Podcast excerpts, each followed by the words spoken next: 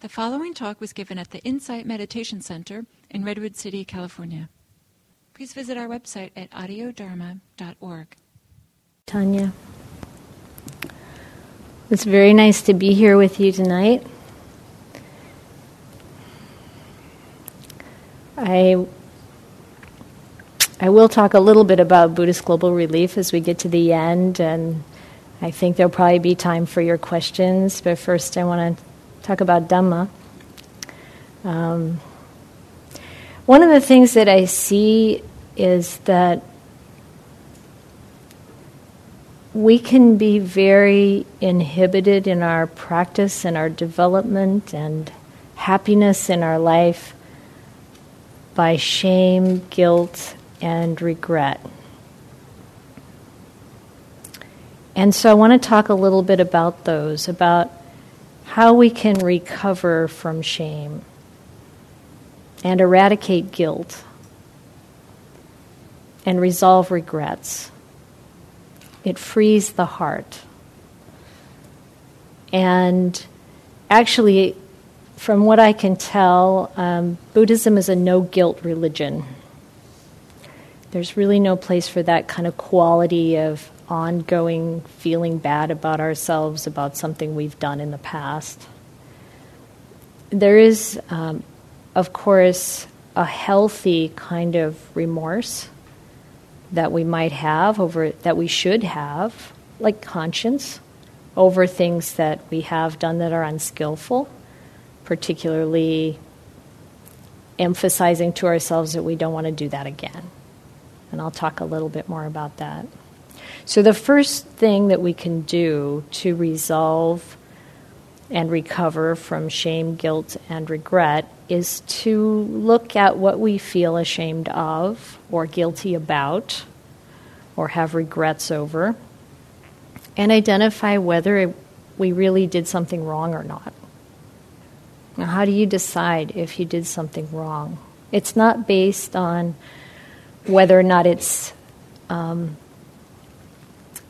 particularly skillful in the best way you could have said something or done something.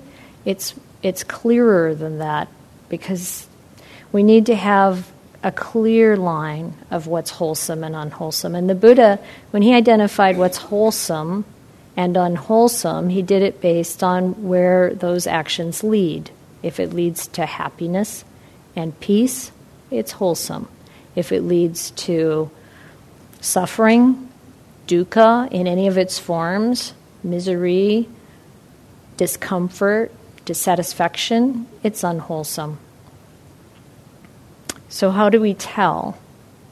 Well, one good measure is the five precepts. If what we've done breaks one of the five precepts, one or more, then we put it in the unwholesome category. And I'll just list them. Many of you have work are working with them, I know, but it's to not take the life of any living being intentionally, to not take what isn't given, or avoid taking what isn't given, to avoid sexual misconduct, and sometimes people wonder what the Buddha meant by that, and my um, the way I talk about it these days is you don't have sex with someone who has a partner,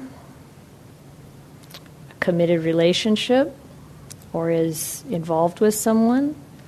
You don't flirt with them, you don't do sexual innuendo. Um, and you also, if you have a partner, you're not doing those things with other people. That, I think, is pretty clear that that's harmful. So, no sexual misconduct. Also, avoiding false speech and harmful speech, and avoiding the use of drugs and alcohol. So, those five precepts can help us a lot, whether we're upset about our own behavior or we're upset by someone else's behavior. We can measure it against the five precepts. Sometimes we find we're upset with ourselves or with others. We can find what someone's doing very irritating, feel triggered by it. But if we ask ourselves, are they really doing anything wrong? If we base that on an evaluation against the five precepts, perhaps they aren't doing anything wrong. And it helps a lot to say, okay, I feel irritated by this person, by what this person is saying, but it, they're not really doing anything wrong. It helps us to let go. Now, another measure that the Buddha used was 10 wholesome and 10 unwholesome qualities. And he talked about this in many, many discourses. In the numerical discourses, there are about 80 discourses that involve these 10 wholesome or unwholesome things. And the first four come from the first four precepts, so we just covered those killing, stealing, sexual misconduct, and lying. Those first three fall in the category of unwholesome bodily action. Lying falls in the category of unwholesome speech. And the Buddha identifies three other kinds of unwholesome speech in this particular list.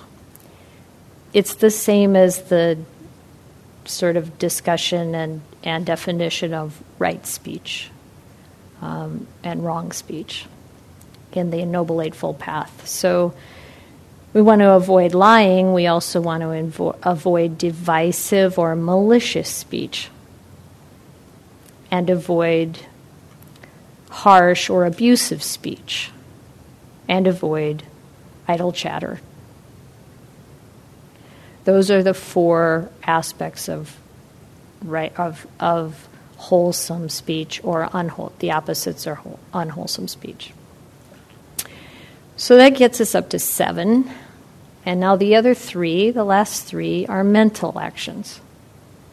And they're the mental actions that lie at the root of the causes of suffering or happiness. So the this the first one, number eight in the list, is often translated as longing or desire. Longing is nice. You're longing for something. From that longing, you can act unwholesome in unwholesome ways. So that can be an unwholesome root. And the opposite is non longing. The ninth one is ill will, as opposed to goodwill. And the tenth one is wrong view, as opposed to right view. So, rel- relative or uh, compared to the three unwholesome roots of greed, hatred, and delusion. So, we have this nice list of 10. We can we can evaluate our own behavior, what we feel ashamed of, remorseful over, regretful over, or feel guilty about according to those. Now, there, of course, is um, this uh, these Pali words of hiri ottappa, which means a, a skillful kind of regret or remorse is hiri, conscience. Right? And ottappa is a skillful kind of fear of wrongdoing. So those are positive. But a lot of times when we are feeling bad about ourselves, it's not helpful. It's debilitating. It keeps us from developing. And we can have some very strong habits around this. So when these feelings come up and we recognize that we've actually done something wrong, then there are ways to work with that. Um, we identify that we've done something wrong and we don't want to do that anymore. The Buddha's whole system, and you can really see it clearly in the monastic code, that it's about rehabilitation. So we acknowledge what we've done um, and we learn from it. And um, Ajahn Brahm, I don't know if anybody listens to his talks or seen him speak, but he uses he calls it the AFL method: acknowledge, forgive, and learn. And when we do that, um, the Buddha in all of the places in the suttas or in the in the Vinaya, when people do that, when they acknowledge they're wrong, and they make a resolution to do it differently, that's accepted. It's accepted and encouraged. And that's the way to growth. Because we're all here learning. We all do things that are unskillful. We all do things that we maybe didn't see the, the results of this is, is harmful. Or we did and we're overcome by some aspect of desire or aversion. And, and that's just how we learn. But the important thing is that we do learn, and we learn how to forgive ourselves and others. We can reflect on the fact that years later, perhaps years later, we may still have that memory come up in the mind and feel bad.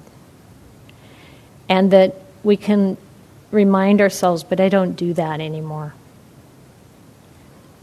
it's in the past.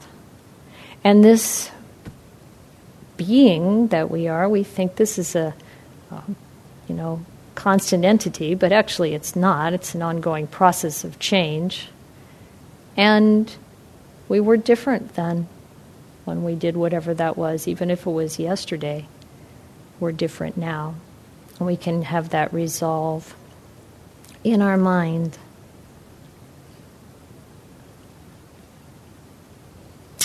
And we can do things that correct it, whatever we've done. We can make amends. We can um, do good things and share the blessings of those good actions with those that we've harmed. There's always a path of spiritual recovery, no matter what we've done. But if we find that when we evaluate why we feel bad about something that we've done, and we realize, according to those standards that the Buddha gave us, that we really didn't do anything wrong. We've got a habit of going over things from the past, or they just pop up in the mind, and that feeling comes with it, and we can't let it go. So, what do you do about that? So the Buddha gave very clear instructions about how to deal with what we think and what we feel. So when a feeling arises, it arises coming along with a thought, and we can't control that it arises. But once a feeling arises, we have choices we can make about what to do with it. My sense about feeling is that the first response should be compassion. That we're present with what we feel, not suppressing it, not pushing it away, but being present with it, kind of at the edge of it, not getting awash in it, not being pulled into it, but observing it there in front of us. Being able to stay present with that feeling, watching it change and eventually disappear. But sometimes we notice that it doesn't disappear, and a lot of times that's because of the way we are thinking. When a thought arises, feeling comes with it. That part we can't control. We can't, we can't control the thoughts that pop into our mind, the ones that just, you know, show up out of that storehouse of karma or sankharas and habits. But the next thought the one that might be associated with this feeling, that takes it down the path a bit further, that one we have choices about. So, the Buddha said that we can get so skillful with what happens once we have a thought arise or a feeling that arises based on something we see or something we hear, taste, touch, or smell, feel with the body. Whenever there's contact, including the contact of a thought in the mind, then we have choices about what we do with that feeling that comes up with it. The first thing he said to do is to notice whether the feeling is agreeable or disagreeable. Do I like this or do I not like this? Or is it some mixture? This, by the way, comes out comes up very clearly in a sutta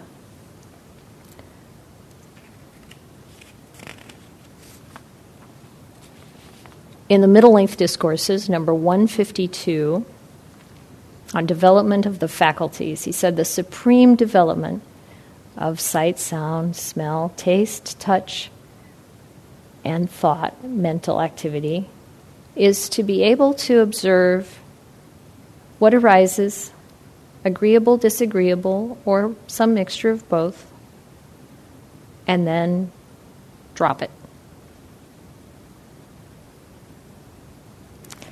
And he gives these lovely similes of dropping it.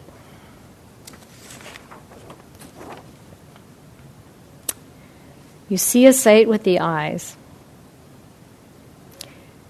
and you notice and you know if what is, what is arising is agreeable, disagreeable, or both. And then you reestablish equanimity in the mind. And just as anyone with good eyesight, having opened his eyes, might shut them, or having shut his eyes, might open them, so too concerning anything at all that arose that's agreeable, disagreeable, or both, it goes away that quickly. Shut your eyes, it's gone. Open your eyes, it's gone. Or with a sound with the ear, you notice what comes with it. Well, if it's a nice piece of music, agreeable. If it's somebody telling you just messed up, maybe not agreeable. He understands this is agreeable, this is not agreeable. Just as someone might snap their fingers, you let it go just like that.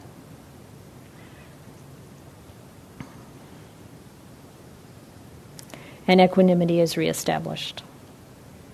Smelling an odor with the nose, the Buddha likened it to drops of water on a tilted lotus leaf rolling off. Just let it roll off. Of course, skillful means that if someone's telling us that we screwed up, then we pay attention to what could I do better, right? But the feeling and the the thoughts that can come after that, we're very careful not to add fuel to the fire.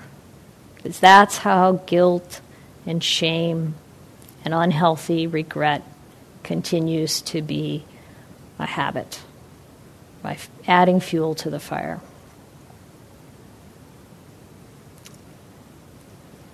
A flavor with the tongue, just as fast as you can spit, it rolls off, it ends, ceases.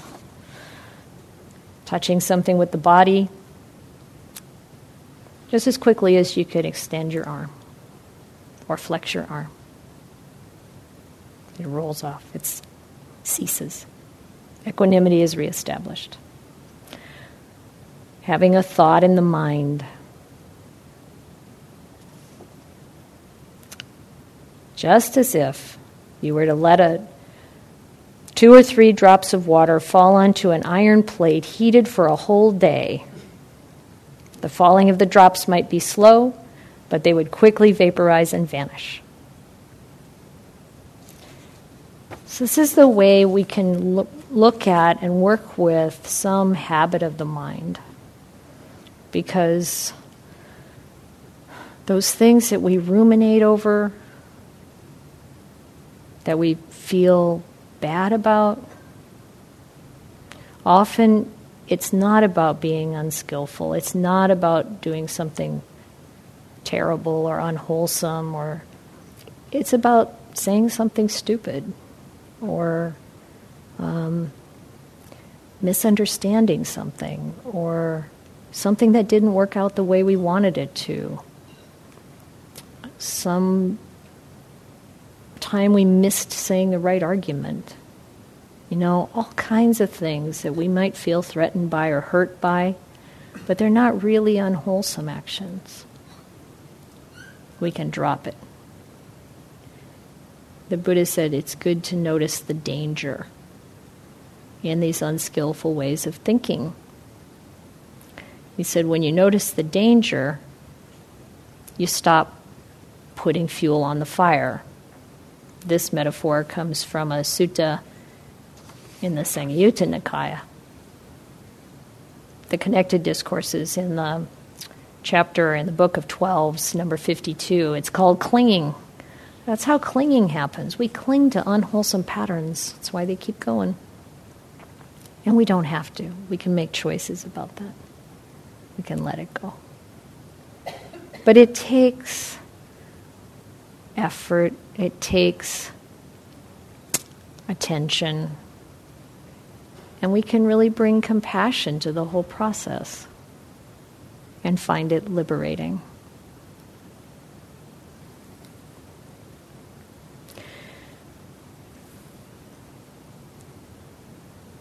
As we follow the path of virtue and practice of meditation and development of wisdom, our, our lives get better. More peace, more happiness, less confusion, and we make a lot less trouble. But sometimes, even, well, if we focus on virtue and we develop virtuous behavior, it helps us develop self esteem. It helps us to develop self confidence. And also, this is also true of acts of generosity. Those two things, virtuous behavior and generosity, help us to develop self respect. And then, if we're still not happy, even though we could end every day reflecting on the ways in which we behaved virtuously or avoided unvirtuous behavior. And we can reflect on things that we did that were kind and generous. If we're still not happy, then we need to look at what's going on in the mind and follow these, these beautiful instructions that the Buddha gave us to purify the mind to become happier.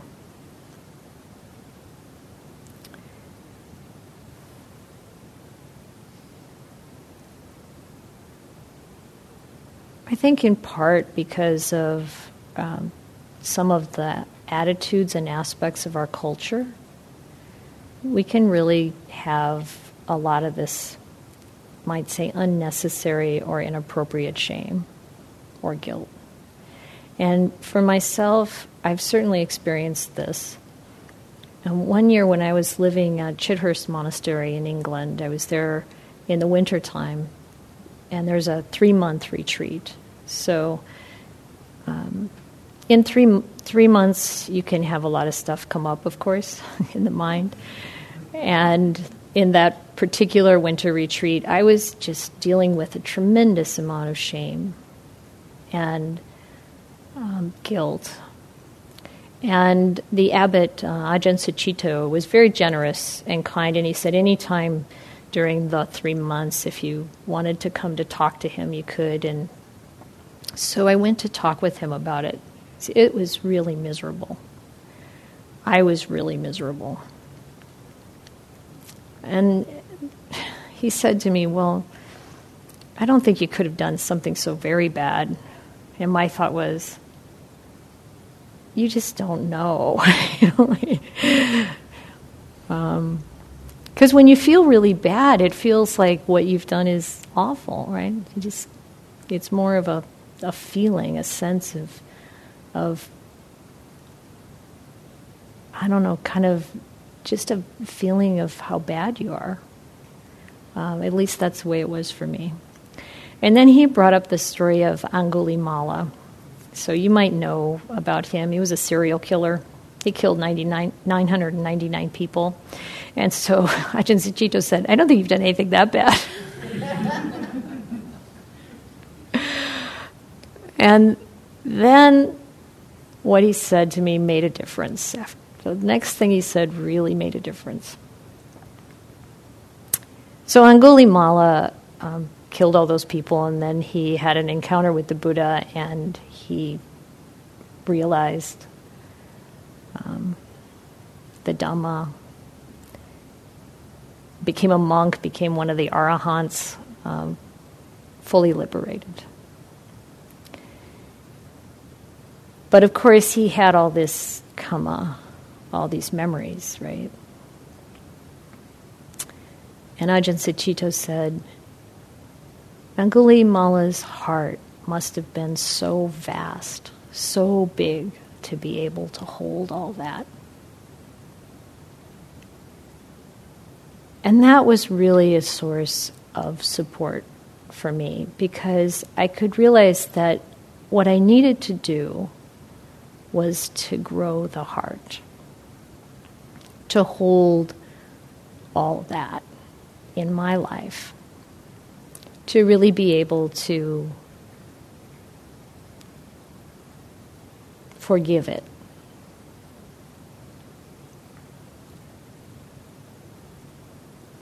And so, you know, practicing the Brahma Viharas like we did in the meditation tonight can really help to purify the mind. It's like a balm on our wounds. It really uplift the mind, develop the heart, grow the heart, and we'll find it easier to forgive others and forgive ourselves. And it's beautiful that those four divine abodes of loving kindness, compassion, appreciative joy, and equanimity um, are available to us all the time. And there's one or more that's applicable in every situation. We could actually go through our entire lives in one of those states or another, and it would be appropriate. Loving kindness for when, well, things are happy, pleasant, and many other situations compassion for whenever there's suffering or dukkha of any kind. Appreciative joy when we and other beings are doing good things, wholesome action. And equanimity when anyone's doing unwholesome action. That kind of covers it all.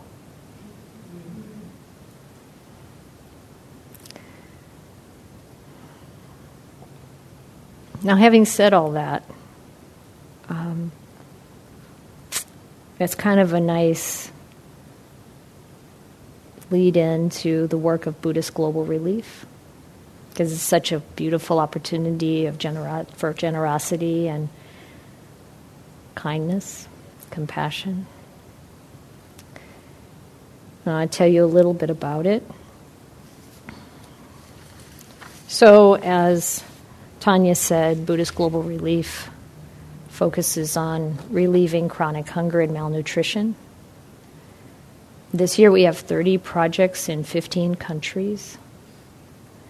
And um, we gave away more than half a million dollars in grants for those projects.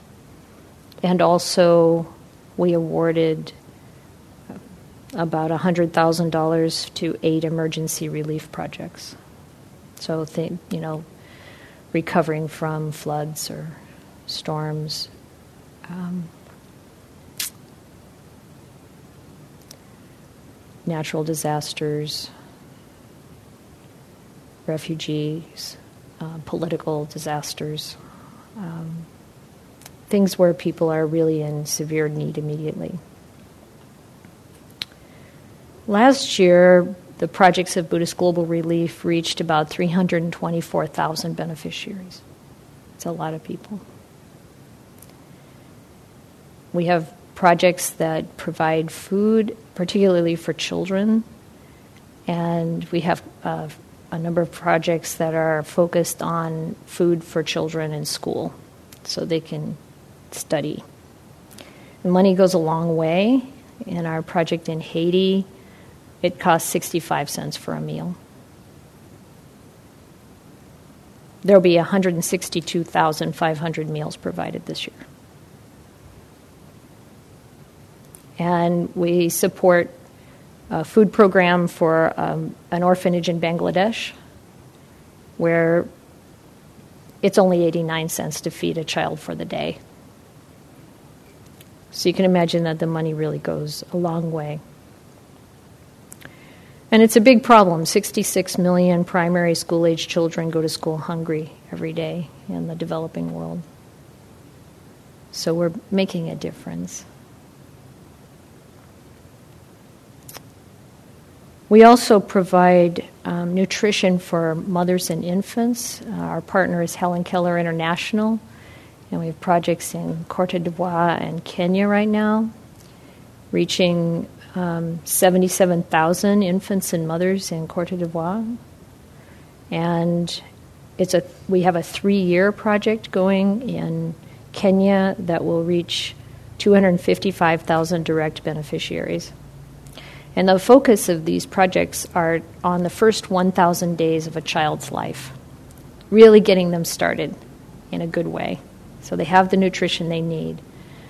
And it's, that's also a big, a big uh, gain, uh, uh, benefit, because 45% of deaths of children under the age of five, it's just from hunger and malnutrition. What an easy way to really make a big difference. We have a number of projects that are focused on education. We have projects focused on skills training for women so they can start businesses and do things like tailoring. And we have projects for sustainable farming, um, productive farming um, that help people have enough food. I want to read one paragraph from the proposal from our, our partner Lotus Outreach, who's working in Cambodia. And this is to help families. We give rice to families so they'll, uh, with the with the stipulation that they keep their daughters in school. In Cambodia, very few women have an education. Uh, it's hard to stay in school through middle school or elementary school and even fewer in high school. And there's only only two percent of women have a baccalaureate education in Cambodia, if you can imagine. So this is a this is a paragraph from their proposal. They say girls, particularly who lack basic education, find themselves with very limited economic opportunities. Living in abject poverty with little education, rural girls are easily lured by the promise of lucrative work in city centers in foreign countries. Such desperation leads many to turn to the sex trade. Intending to support their families through the restaurant and domestic dro- jobs promised, girls are instead deceived into sexual servitude or slave labor. In many cases, the trafficker is a friend, relative, or neighbor. Measuring the number of girls trafficked into the commercial sex industry is an inexact science. Estimates of the scope of the problem vary widely. What is known is that of the 20,000 to 100,000 sex workers in Cambodia, one third of them are children and adolescents. So, the project we support is helping girls aged 13 to 22 remain in school. And now, after some years of this project, we have some, some young women in college and in nursing school. So it's a wonderful organization to support. So it's always good to know kind of where the money goes. And so your donations tonight will go to Buddhist Global Relief. I invite you to make good use of that opportunity. And I think we have a couple minutes for questions. Feel free to ask me anything you want.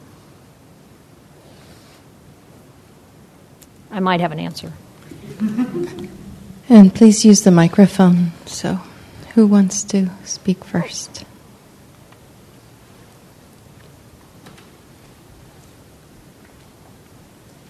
Wow. That must have been clear. Mm. or really confusing.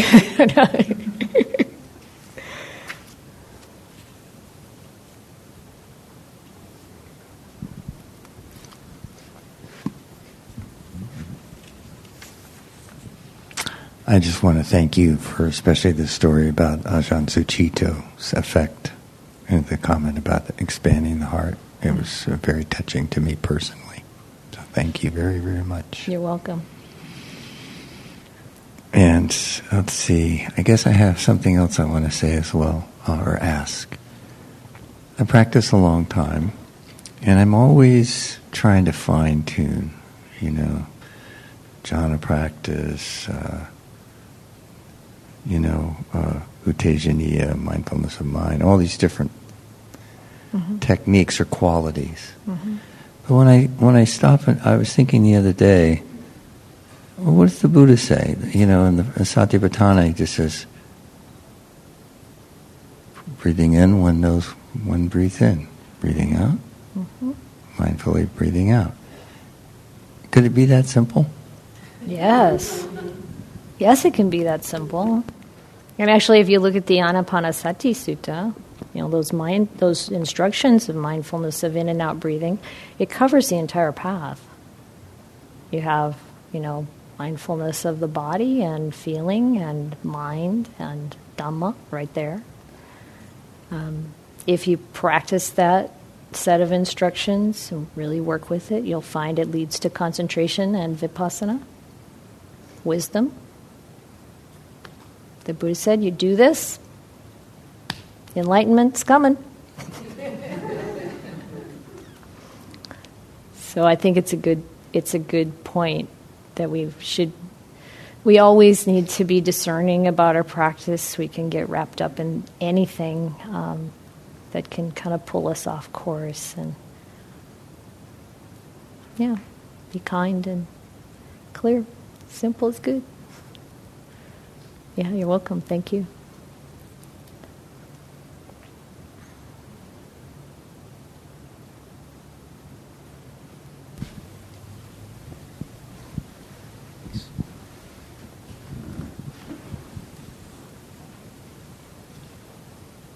So I've been having a lot of um, feeling like I've screwed up in the last couple of days. Since Friday, and and I kind of noticed I've got this feeling about many different things, and maybe I've just got this feeling, and it grabs onto different yes circumstances, but but there's the feeling underneath that's that's a little more constant. Mm-hmm. And uh, I don't know what else to say about it, but it's it's been interesting to see it there. Yes. And and difficult sometimes to to, to, to, to notice, to remember that I didn't necessarily screw something up. And like you said, these things aren't so important, actually. Mm-hmm. Yeah. Yeah. It can feel important because feeling is such a strong, has such a strong impact on us. Um, it's important to notice the danger of negative self talk because it can come in kind of an onslaught and get rolling um, in us. And one of the things I saw um, in the monastery is that sometimes I would um, say something harsh to someone or a little sharp, and then ask myself, where did that come from? What is that about? Why?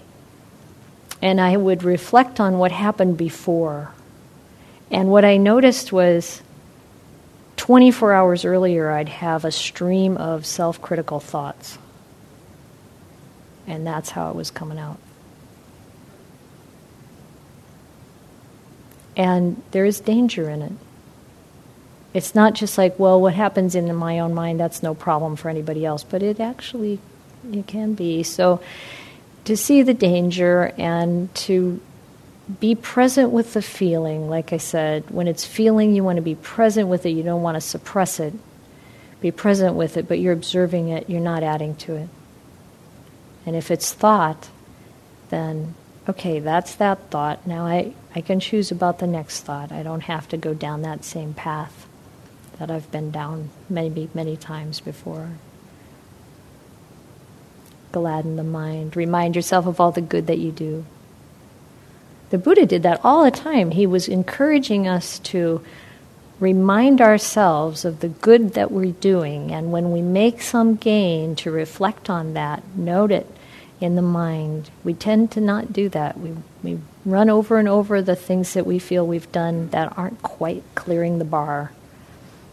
And they tell me that that's a neurological kind of um, built in mechanism to keep us safe. Evolution has us going over the negative things that might be dangerous many times more than the positive.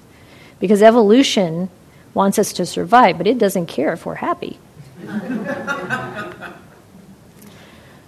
so basically, my final words be the person your pet thinks you are and remind yourself that you are that person. Have a good night.